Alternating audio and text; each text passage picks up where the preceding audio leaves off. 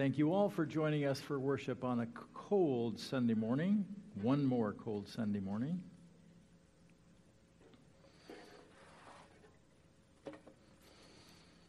We are in a series called 10 Traits 10 Traits of a Fully Devoted Follower of Jesus Christ.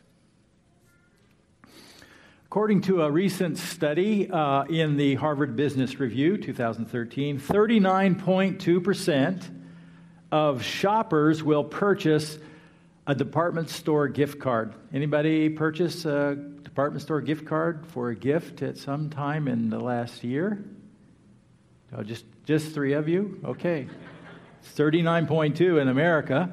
33.4% of shoppers chose restaurant cards as a gift. Anybody choose a restaurant card as a gift? Okay, good. According to estimates made in the Journal of Taxation, that would be nighttime reading by your bedside, the Journal of Taxation, the typical American home has an average of $300 in unused gift cards in their home. Let's go look for those at your house. These cards are often misplaced, accidentally thrown out, or only partially redeemed. Get this between 2005 and 2011, $41 billion in gift cards went unused. Um, during the economic downturn, by the way. Um, I confess that I'm partially responsible for the $41 billion. When we first moved here in 2008, somebody very nicely gave us a $50 gift card to Stella Blues. We look so forward to spending an evening there, but somehow we misplaced that gift card forever. Um, but today we're not going to talk about gift cards. It, that's it's a fun topic, but we're not going to talk about gift cards. We're going to talk about gifts. We're going to talk about we're going to start by talking about spiritual gifts. If people have a propensity to receive gifts like gift cards and not use them, I wonder if the same could be true for the church that there are Christians who've received gifts, gifts from God, and they don't always use them or they don't use them well.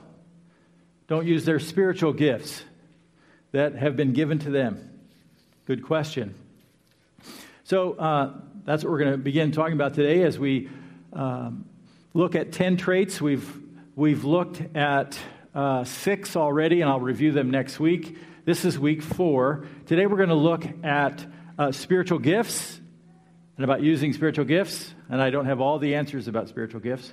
And we're also going to look at social responsibility. What, is a, what kind of responsibility does a follower of Christ have to our world and to our community?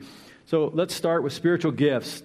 Number one, fully devoted followers of Christ use their spiritual gifts to serve Christ and his church. And by fully devoted follower of Christ, let me just back up and say this the mission of the bridge is to help people connect with God and develop them into fully devoted followers of Christ. So, our question is what happens if we are successful? If people become fully devoted followers of Christ?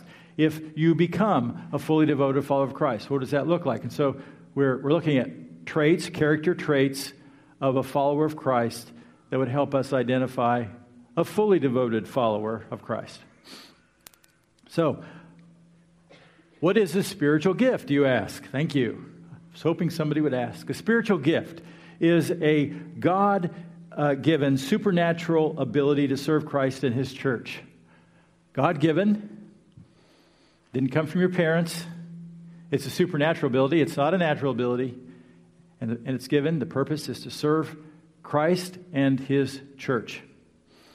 Um, let me uh, make some a description of uh, spiritual gifts here as I understand them. First of all, spiritual gifts are given at the point of our salvation, they are not given to us at birth, they're not given to us from our parents.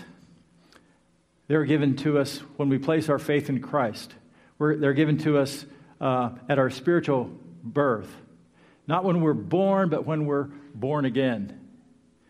Um, every believer in Christ has at least one spiritual gift, probably several. I think you should think about three or four. Um, God is the one who determines who gets spiritual gifts, who gets what spiritual gifts. You do not get to choose what spiritual gifts are given to you. Um, and lastly, I would just like to say spiritual gifts, as I've mentioned, are used for the service to the church, or either to the church or for the church in behalf of the church. Spiritual gifts are not given to us so that we feel good about ourselves. It's not about self edification, it's about building Jesus' church. Okay, we're going to look at some passages, and some of these things will be identified as we go. Also, uh, I want to say spiritual gift is not a natural ability or talent. Spiritual gift is not a natural ability or talent. Natural abilities are passed on to us from our parents. Um,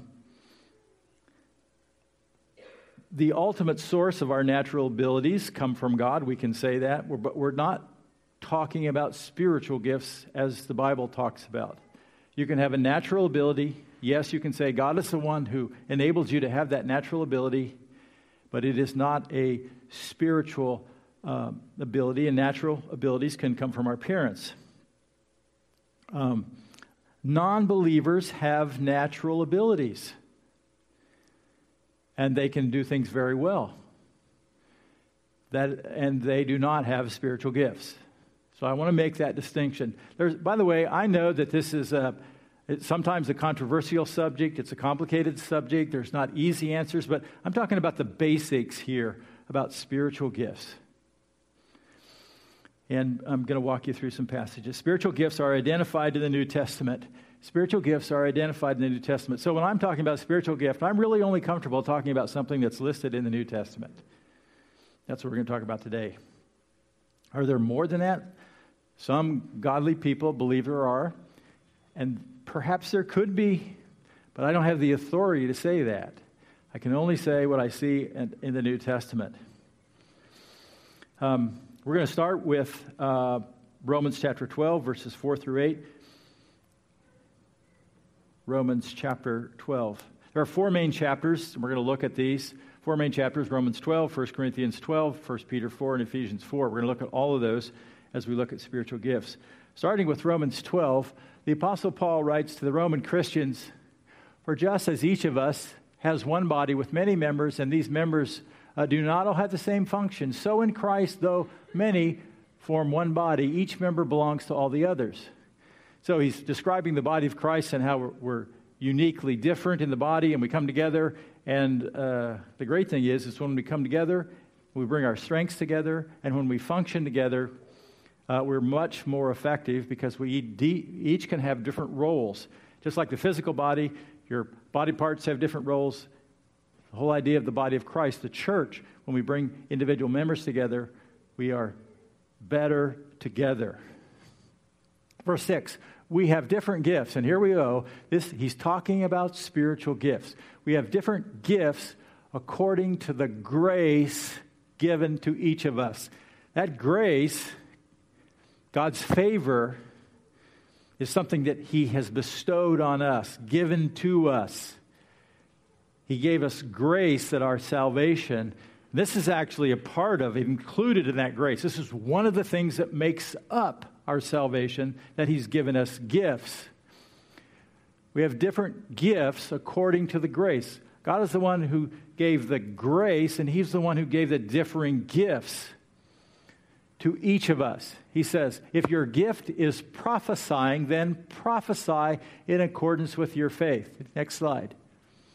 If it's serving, then serve. If it is teaching, then teach. If it is to encourage, then give encouragement. If it's giving, then give generously. If it is to lead, do it diligently. If it's to show mercy, do it cheerfully. So there's the first list, and we'll uh, knock these off, and I'll try to give you a quick description of each one. Prophesying is the first one. Prophesying is the ability to speak revelation for God in accordance with the truth. It was a prophet, there were Old Testament prophets, and they're a bit different than New Testament prophets given to the church, but they spe- would speak for God.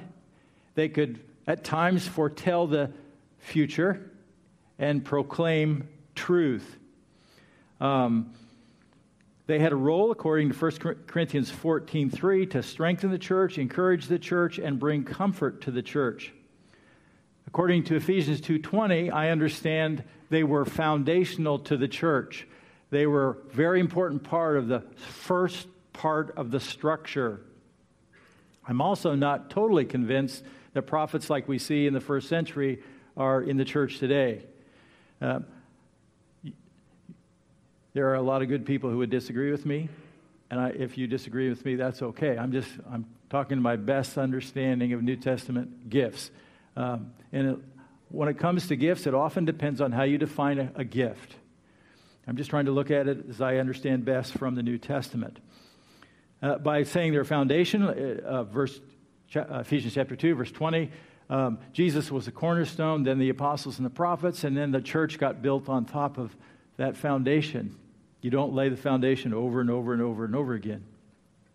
Um, um, one of the things that I didn't say, and just make it very clear all spiritual gifts operate in the power of the Holy Spirit. That's what makes them spiritual gifts, and that's what makes them uh, distinct from someone who is not a believer in Jesus, would not have spiritual gifts, not operating in the power of the Holy Spirit.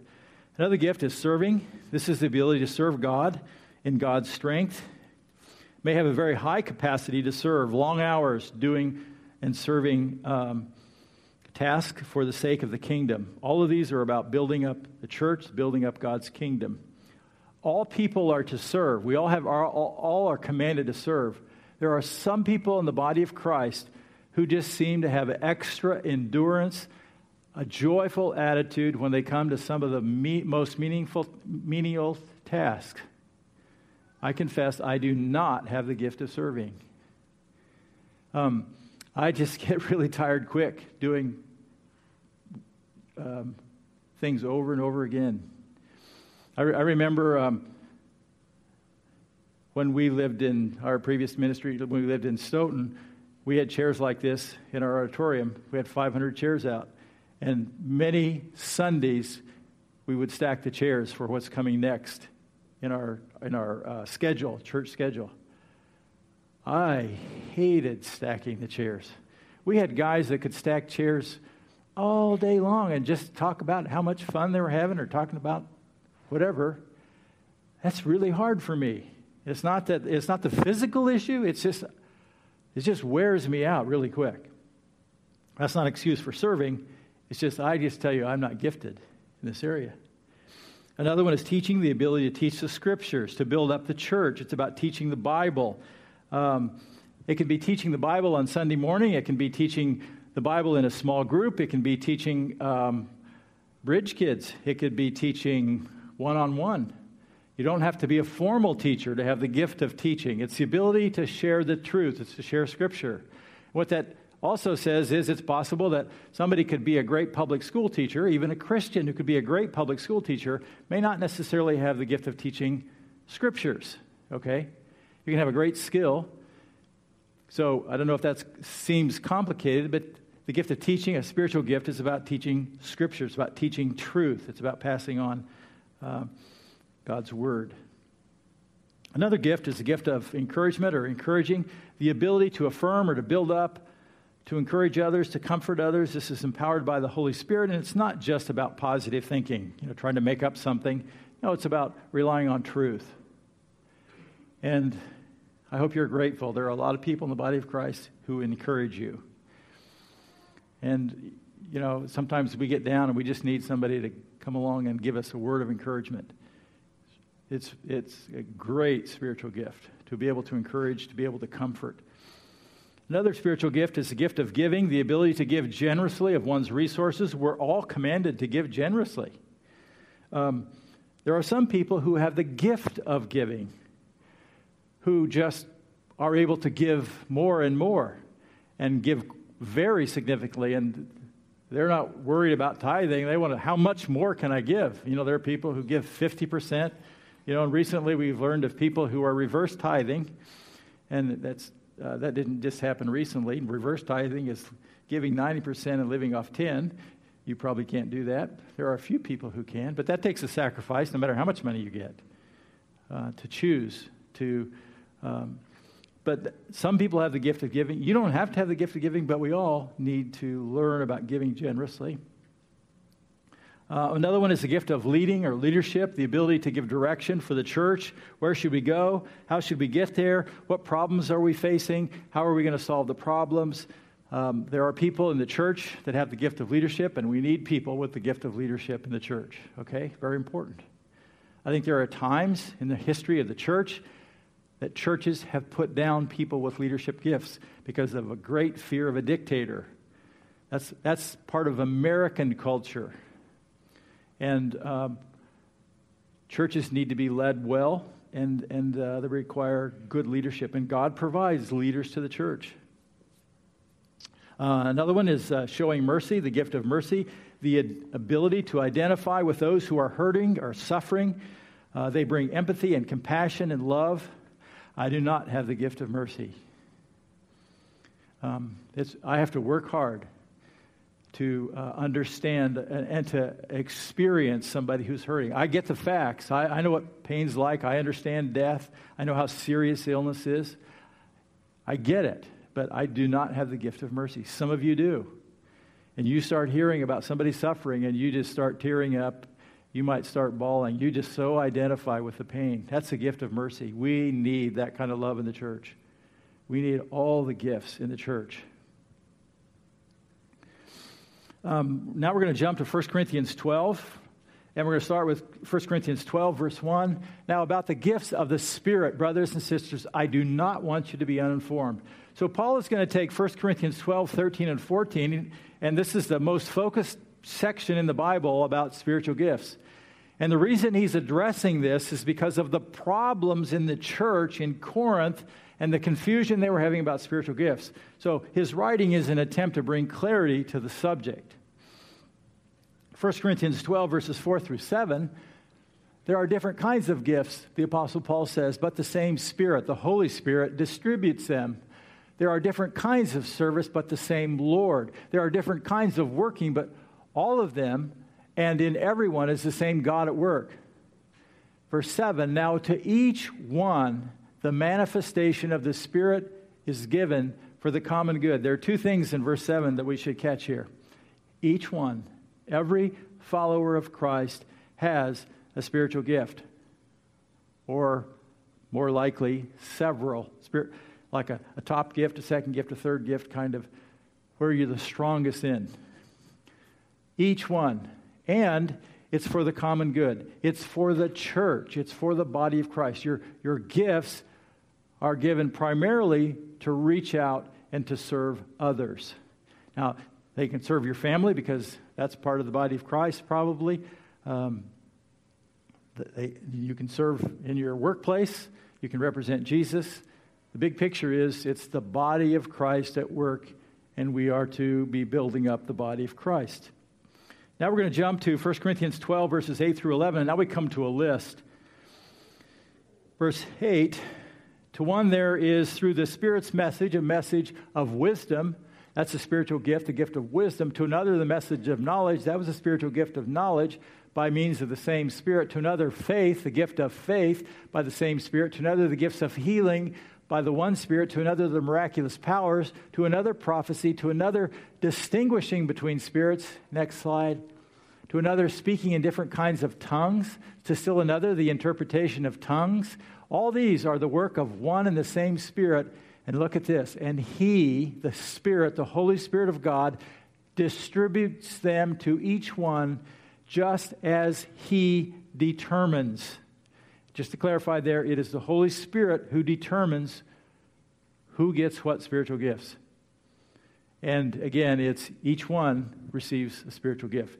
So let's break these down a little bit and, and talk about them. First is the gift of wisdom. Uh, this is a God given ability to discern wisdom from God, to discern how to teach, how to organize God's word. One of the things, uh, just I want you to think about this for a second. When you think about the church and how God um, started the church and how He built the church and how the church unfolded, and God's sort of preparation of all of this. Jesus died in around 30 to 33 AD. The church gets started within 50 days of his ascension into heaven. So, within the same year of his ascension to heaven. Acts chapter 2, the church begins, three, it starts out with 3,000 on the first day. And guess what? They don't have a New Testament. Matthew, Mark, Luke, and John have not been written. The book of Acts has not been written. It's starting to be lived out. All of Paul's, Paul isn't even converted yet, and all of Paul's letters are not written. And Hebrews and James and John's letters aren't written. Jude isn't written. Book of Revelation is not written. And there is a significant period of time between Jesus starting the church and the New Testament being written. And not only just getting written once, how does it get copied and then distributed to every church in the New Testament? There is a significant time lag there. One of the great benefits of some of these spiritual gifts is that they were in the church and they were supernatural and they were focusing on the meaning of Jesus and the death of Christ and how a Christ follower is to live. They didn't have all of the Bible, but they had spiritually gifted people to help guide them, like a person with the gift of wisdom. Um, another one would be, um, and these gifts are closely affiliated with the apostles of the first century. One is a book of no, or is the gift of knowledge, the ability to understand and teach God's word. The ability to teach and understand God's word. Think about this, especially before they have the Bible, the rest of the New Testament. They don't have Paul's letters yet. But what does God want the church to do? Well, people with the gift of knowledge were of great help because they could talk about God's revelation and about what, what, what should be taught to the church. People with the gift of faith, faith is the next one. This is a large capacity to believe God's promises, a capacity to see what needs to be done and to trust God for where the future is connected to and this is very closely connected with vision, by the way. The gift of faith. It's just, for some people, we all are to have faith. We're all to trust God. We're all to live by faith. God has given some people just a great capacity for faith, to trust. And, um, I, you know, as a brand new follower of Jesus, I just found it easy to believe the Bible and to believe what God said. I don't know how to explain it. I was an atheist. Atheists don't like stuff like that. And um, God changed me, and, and I would look back and I'd say, I think He gave me the gift of faith. It was easy to trust Him during hard times. Uh, I'm not saying easy is not the correct word, but the faith came easy. Uh, another one is the gift of healing. This is the ability to heal uh, diseases and sicknesses. Um, we see that in the book of Acts over and over again, that the ability to heal. Another one is the gift of, of uh, miracles, the ability to display God's power. Um, it's kind of a general, just about any way God's power is displayed. I think of a couple of uh, that appear in the book of Acts. In Acts chapter 5, if you know the story, Peter um, and the apostles, there was a great uh, revival going on in Jerusalem, and the believers were selling their possessions and bringing resources to the church and handing them to the apostles, the leaders of the church. And, you know, that's an amazing thing. Aren't you glad that God didn't command you to sell your house? But they did it in the first century. And um, there was a nice couple named Ananias and Sapphira, and they thought, this is cool. We're going to we're to do this. So we're going to sell everything and we're going to come down and show the apostles that we're in too.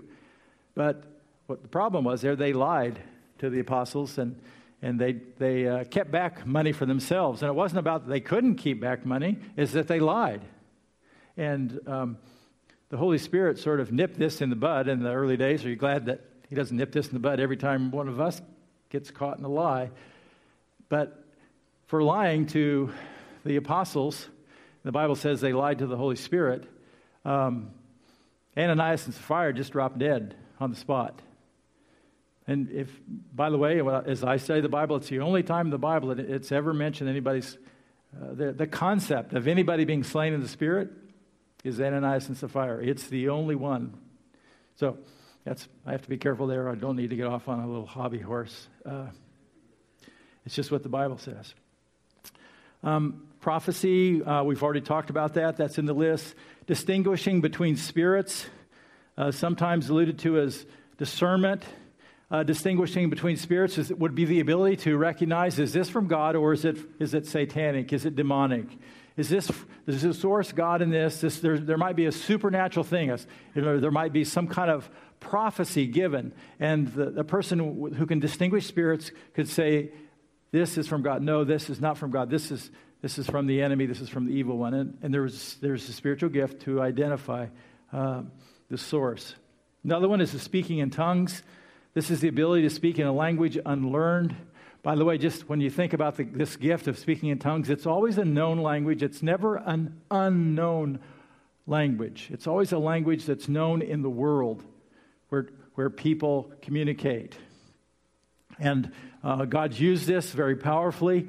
Uh, it was a sign to the early church, and uh, people did speak in languages they had never learned before. Um, another uh, gift is the interpretation of tongues. So, um, tongues, by the way, refers to language. It always refers to language. It's just, an, it's just a Greek word for language. And um, the interpretation was a supernatural gift to, to uh, understand, even though they had not learned a language, they, they could hear somebody speaking with the gift of tongues and they could interpret it for the church. There was, the purpose was to tell the church, it was a message for the church. And the message was to build up the church. That was the purpose of it. That's what we know in the New Testament. Um, we're going to jump to Ephesians chapter 4, uh, verses 7 and 8.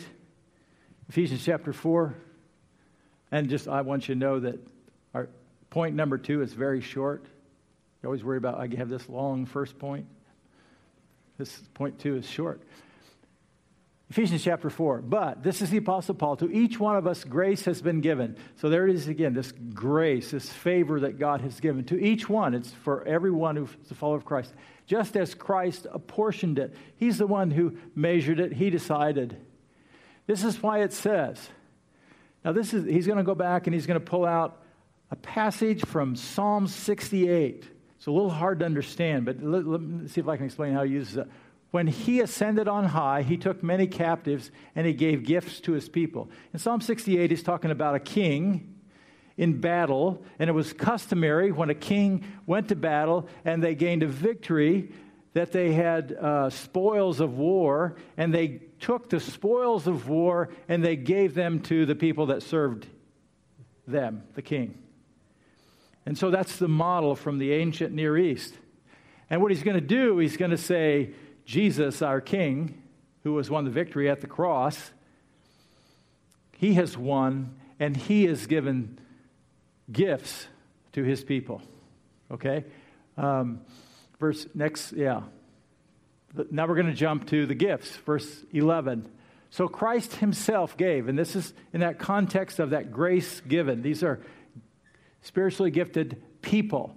He gave the apostles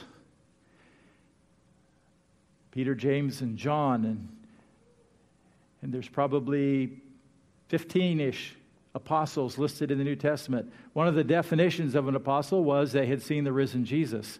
That limits the group pretty quickly.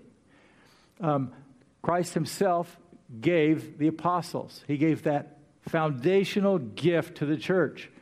And the prophets, the evangelists, the pastors and teachers why did he do this? To equip his people, God's people, for the work of, works of service so that the body of Christ may be built up. So these were given to the church so that the body of Christ uh, might be built up. So, uh, the first on the list here, apostles. I have described, I view these as foundational gifts for the church to establish the church. Uh, the, they had the ability, they were amazing. You read through the book of Acts.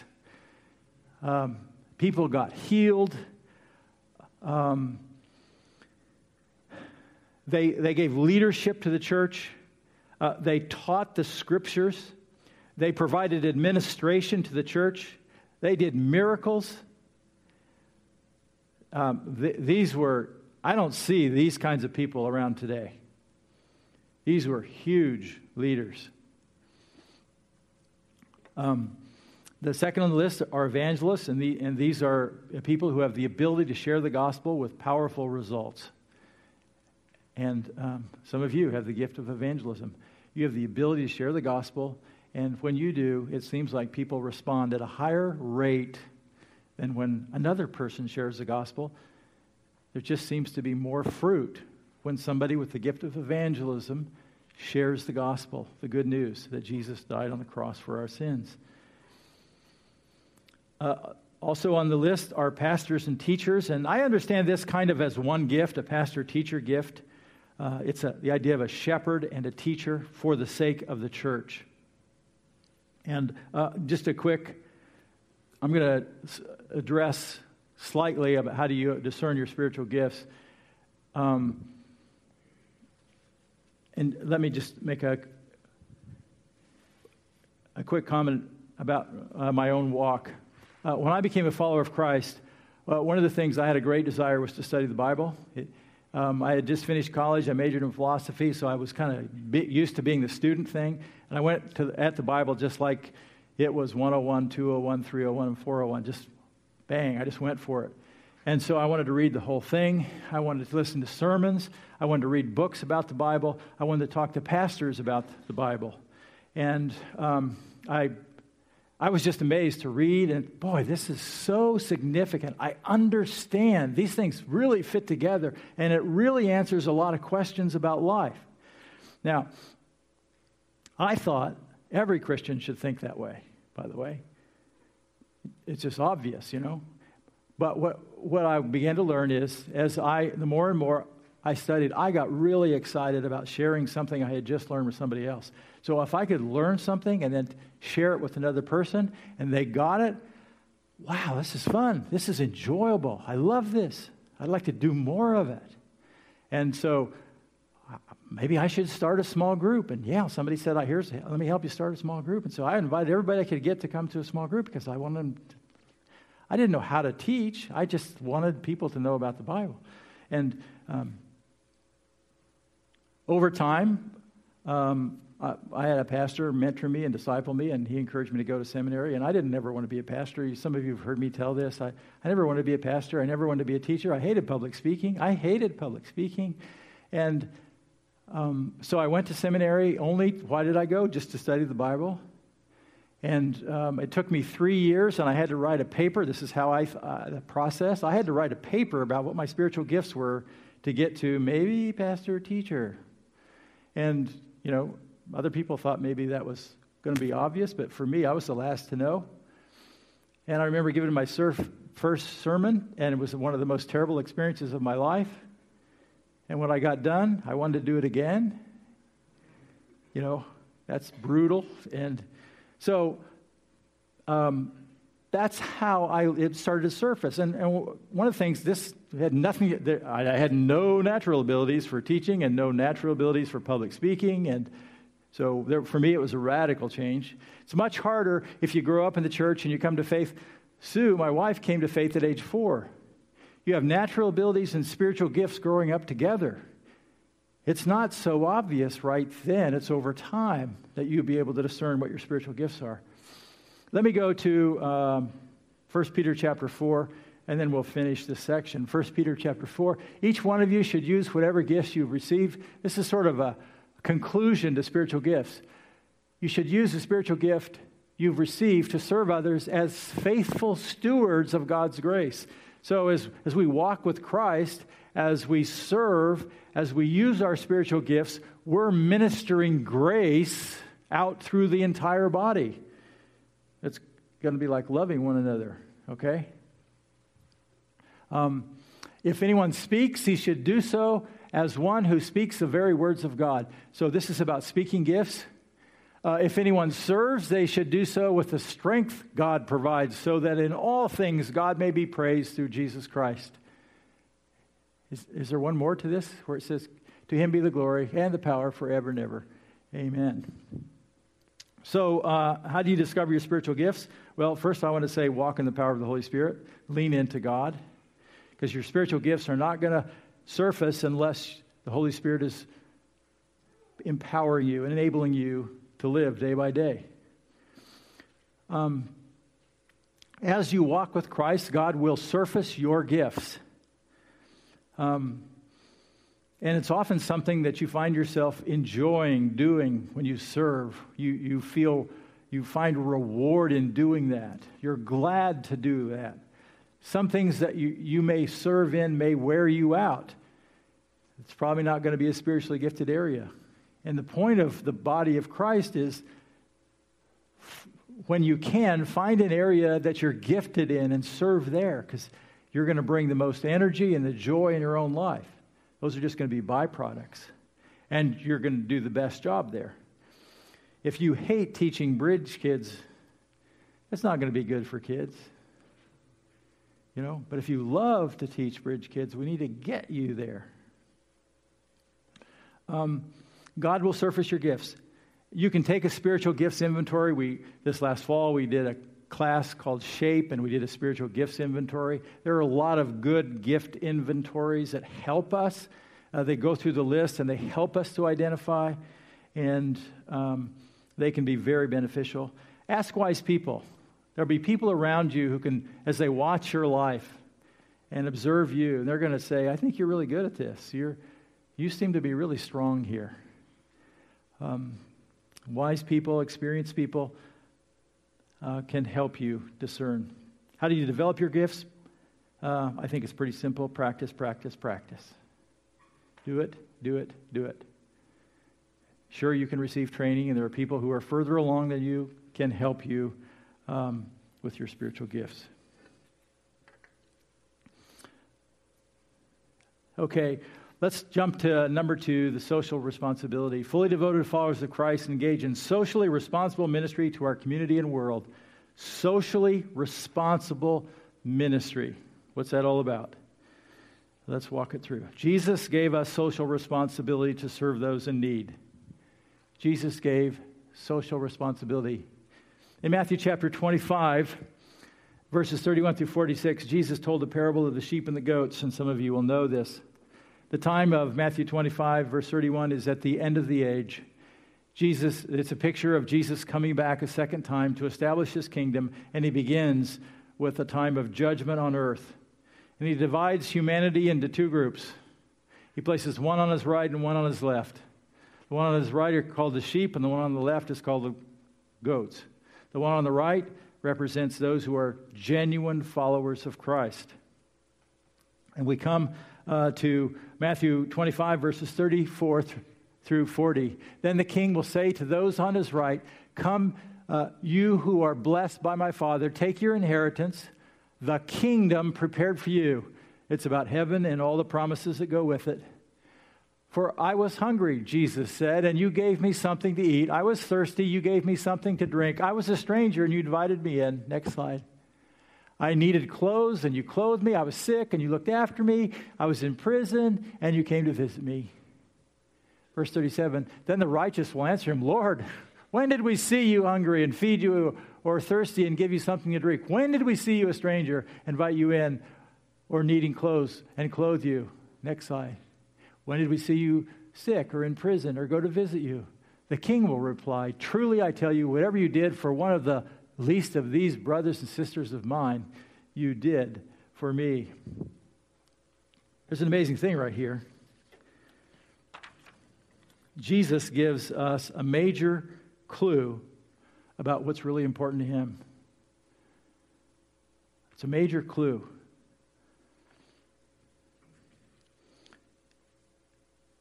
Genuine Christ followers cares about what Jesus cares about. He cares about hurting people, hungry people, lonely people, homeless people. And at the end of the age, there will be a test for righteousness.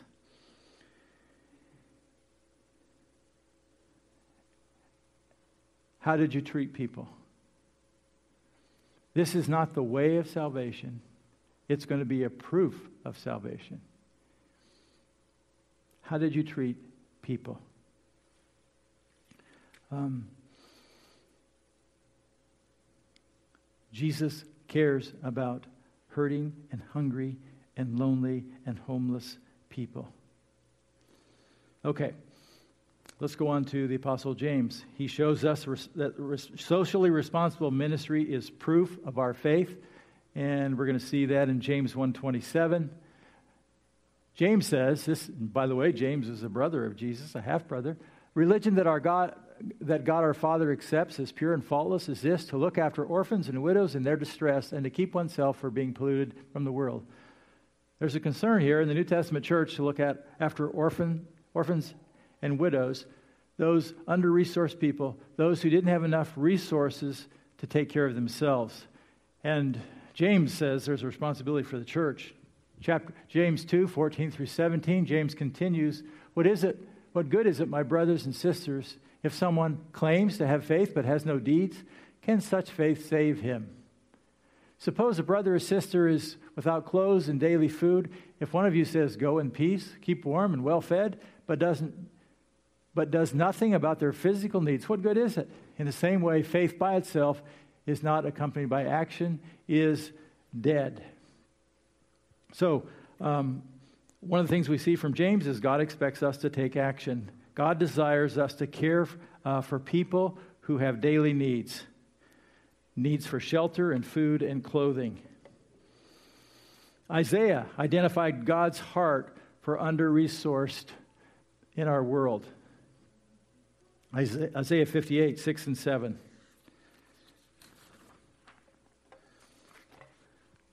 Is not this the kind of fasting I have chosen? There were apparently a group of Jewish people who were fasting and they were religious and they wanted God's attention because of their suffering without food for themselves. And here's what Isaiah, God speaks through Isaiah Is this not the kind of fasting I've chosen?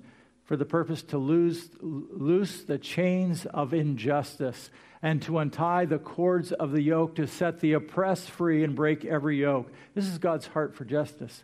Next slide. Is it not to share your food with the hungry and to provide the poor wanderer with shelter? When you see the naked, to clothe them and not to turn away from your flesh and blood.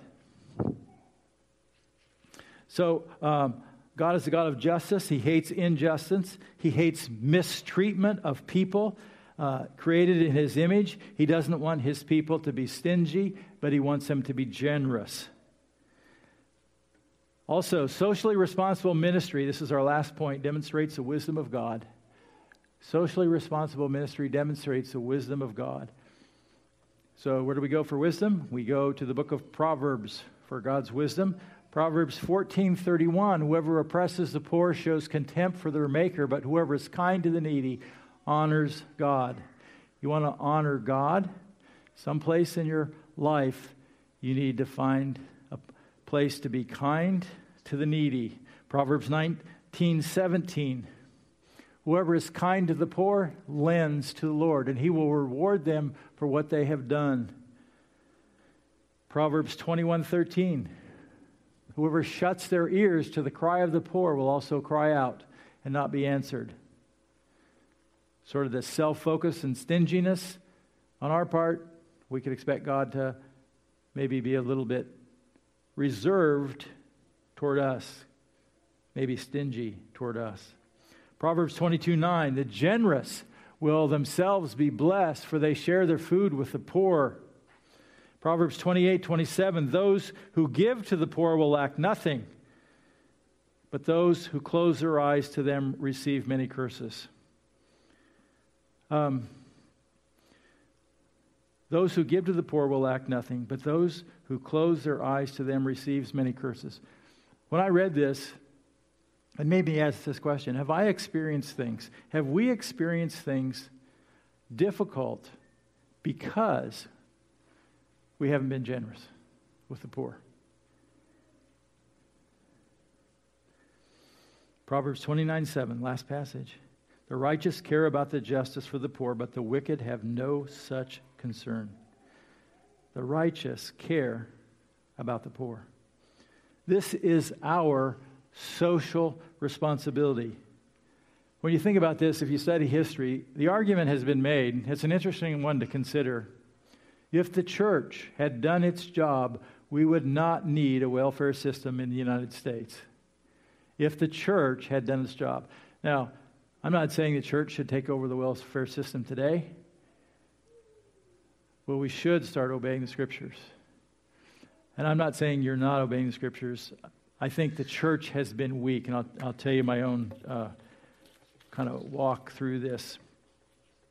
Um, so, the point I want to make here is we have a social responsibility to our community and to our world. I confess that I have not done well in my own personal social responsibility as a Christian. When I became a follower of Christ, I learned and I read the stories about some of the classic stories about Christians throughout the, throughout the ages, throughout the history. I know some of you have read those too, and how Christians uh, sometimes sold their possessions to serve the poor.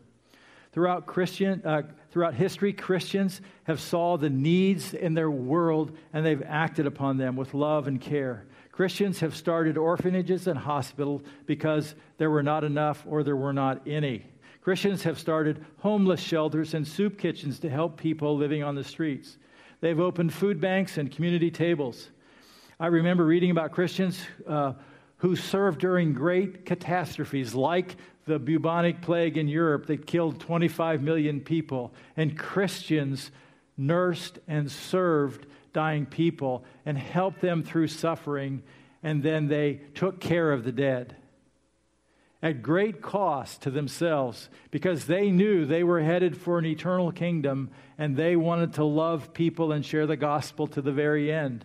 And many, many people came to faith through those times.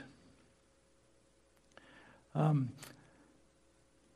when I was a brand new Christian, in the 1970s. I remember reading about these stories, and I look around at the churches I was, I could see the evangelical community. This stuff wasn't happening. Yes, there were small pockets of people caring about uh, the poor and under resourced, but in general, we were just being comfortable. And there was a little bit of inconsistency with the Bible and uh, how we were living. So, you know, nobody pushed me out of my comfort zone. I just stayed in my comfort zone. And it's really, I've seen a huge change in Christianity in the last 15 or 20 years in the American church. The American church is becoming more socially responsible.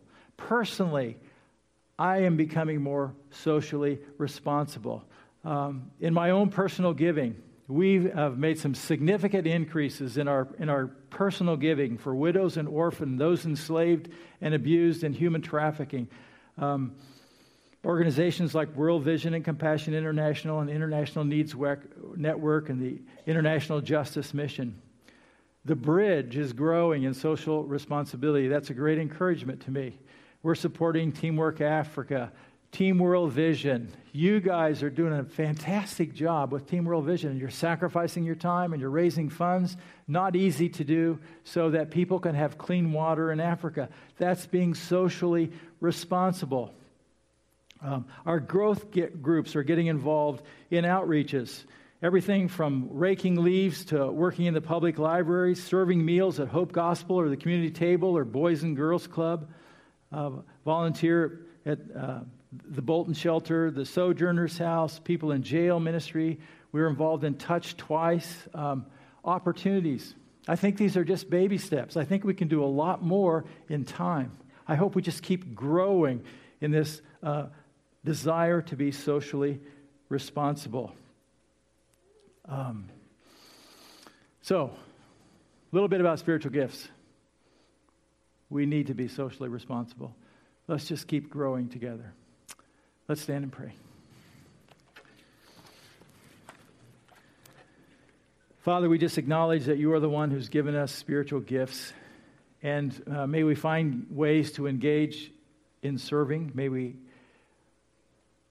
orchestrate our lives so that we have time to serve. May you guide us in that.